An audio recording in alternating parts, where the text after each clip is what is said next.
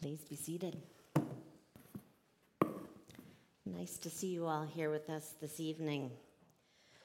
Ash Wednesday. Ash Wednesday marks the beginning of Lent, as we all know, a season that begins with dust and ashes.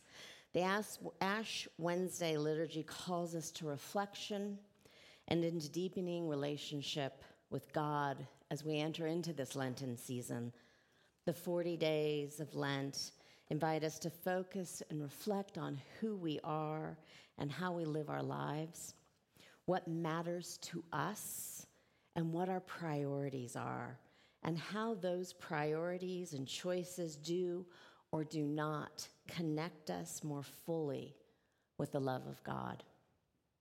It can be an intentional journey from brokenness to restoration from darkness to light, from fear to love, from mourning to celebration, from ashes to rebirth and joy. Remember, you are dust, and to dust you shall return. A simple sentence that embodies this day and this season of Lent. It is stark, harsh, even a reminder of the fleeting nature of our mortal life, a reminder that we are all moving moment to moment towards death. Remember, you are dust, and to dust you shall return, as the sign of the cross is placed on your forehead in ashes. Beautiful, poignant words and imagery and liturgy. And we are reminded of the words in Genesis By the sweat of your face you shall eat bread until you return to the ground, for out of it you were taken. You are dust, and to dust you shall return. A poignant reminder of our mortality and the transience of our time in this earthly life, in this vulnerable human body. It can make it seem fleeting and make our lives and our bodies seem inconsequential. Just the smallest speck of dust in this vast cycle of life.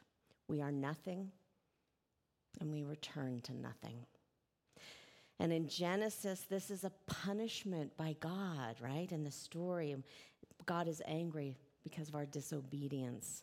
And we want to lean into this with a, with a penitent posture. It seems like the only posture we can possibly take. And if I indulge this path, I imagine scourges and hair shirts and all methods of mortification of the flesh, right? An ancient form of spiritual discipline. And maybe we don't go to that extreme, but symbolically or psychologically, we can easily slip into a place of self castigation and condemnation. We are unworthy. We are impure. We are imperfect. And yet, I'm also reminded of an earlier passage in Genesis. A stream would rise from the earth and water the whole face of the ground. Then the Lord God formed the human from the dust and the ground of the ground and breathed into his nostrils the breath of life. And the man became a living being. And this passage, a part of the lyrical, poetic account of creation in Genesis, reminds us not of our nothingness, but of our miraculousness. God reached down, mixed the dust of the ground with the water from a stream and breathe life into creation. Amazing, imperfect, and miraculous from the very beginning. Remember, you are dust, and to dust you shall return. Remember, you are nothing, and to nothing you shall return. Remember, you are earth, and to earth you shall return. Remember, you are everything, and everything, to everything you shall return. Remember, you are of God, and to God you shall return. God gave us life, and God gave us death. And I'm reminded of a passage from Deuteronomy that we read a couple of weeks ago. And I preached on this passage when I was down at the Wind River Indian Reservation. And it just seems to have stuck with me. It's sort of this film clip or, or, or snippet playing in the back of my mind as I enter into this Lenten season. I have set before you today life and prosperity, death and adversity. And this is the stuff of life. We're given both life and prosperity and death and adversity. It is the existence of both, the yin and the yang, that gives life meaning and depth. It is all a gift from God. If we did not have death, if we were immortal, what would give our lives meaning? If we didn't struggle, what would give the times of ease their sweetness? It is the reality of death and adversity that give life and prosperity the meaning and sweetness. And it is through living, truly living, that gives our death meaning. I give you life and prosperity, death and adversity. And I don't mean to romanticize death and adversity, but they are as true a part of life as life itself. This is the path that we have been placed upon the ups and the downs, the beautiful meadows and the jagged cliffs, the rushing waters and the landslides, the beautiful sparkling sunshine and the hurricanes. God has given us life and prosperity, death and adversity. Thank you. God. But it makes life hard with struggle, pain, and death, sometimes seeming to loom over us, our lives. Sometimes the specter of death and adversity block out the light of life and prosperity. It can feel oppressive, depressing, hopeless. But Moses tells us that it is our faith in God that lets the light in that tips the balance towards blessing and joy. In the words from Deuteronomy, as translated in the message, Moses very, very simply tells his people to love God, walk in God's ways, keep God's commandments so that you will live, really live, live exuberantly, blessed by God. Choose life. And it sounds so simple, doesn't it? And yet we know it isn't. Our life experience tells us that our faith in God alone doesn't make us immune to heartbreak. Making good choices and following the rules doesn't protect us from woundedness. We know better. We have lived enough life to know it is not that simple. And we're human. And even with the best of intentions, we sometimes make bad choices, and we often make mistakes.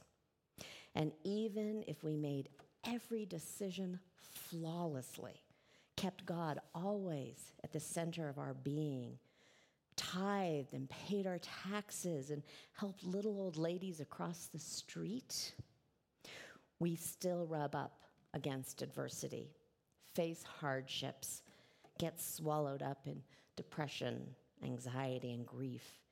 And we are still moving moment by moment towards death. It is all part and parcel of this beautiful, miraculous life we have been given. Choosing life and prosperity does not mean we will never experience adversity or that we will never die. It means we put our energy and our hearts into living, living joyfully and exuberantly because it is all a gift. We choose life not over death because they are one and the same.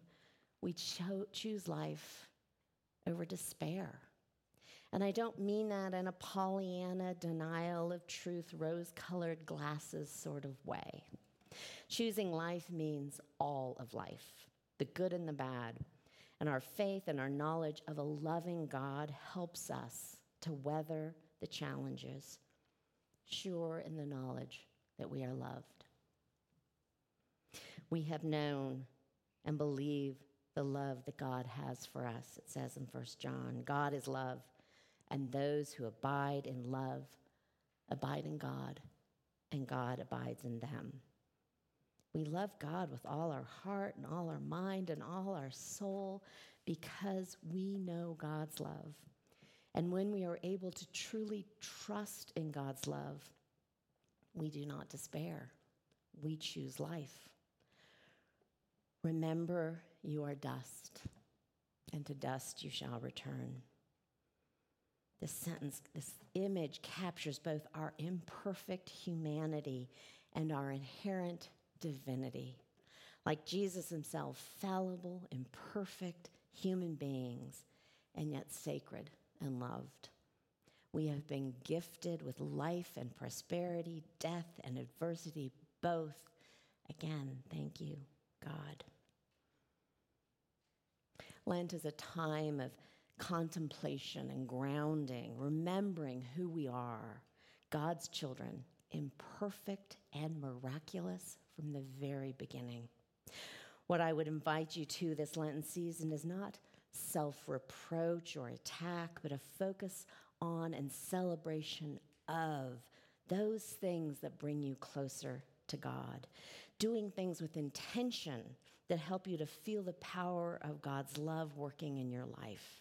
And those can be very traditional Lenten practices, giving something up that perhaps separates you from God alcohol, sugar, gambling, you name it. But it can also be embracing those things that help you to recognize God's presence in your life, reminding you that you are blessed and that you are loved. A quiet walk on a snow covered path, a time of meditation and prayer, reading poetry or scripture or a great novel, spending time with your partner or your children or close friends, painting a picture, knitting, knitting baby booties, arranging beautiful flowers, shoveling your neighbor's driveway, hanging a warm coat on a tree, sitting with a loved one or a stranger and holding their hand when they are lost in despair. Only you know those things that touch your heart, that remind you that you are a beautiful speck of dust in this incredible, miraculous, mystical world, that you are of God and with God. Remember, you are dust, and to dust you shall return.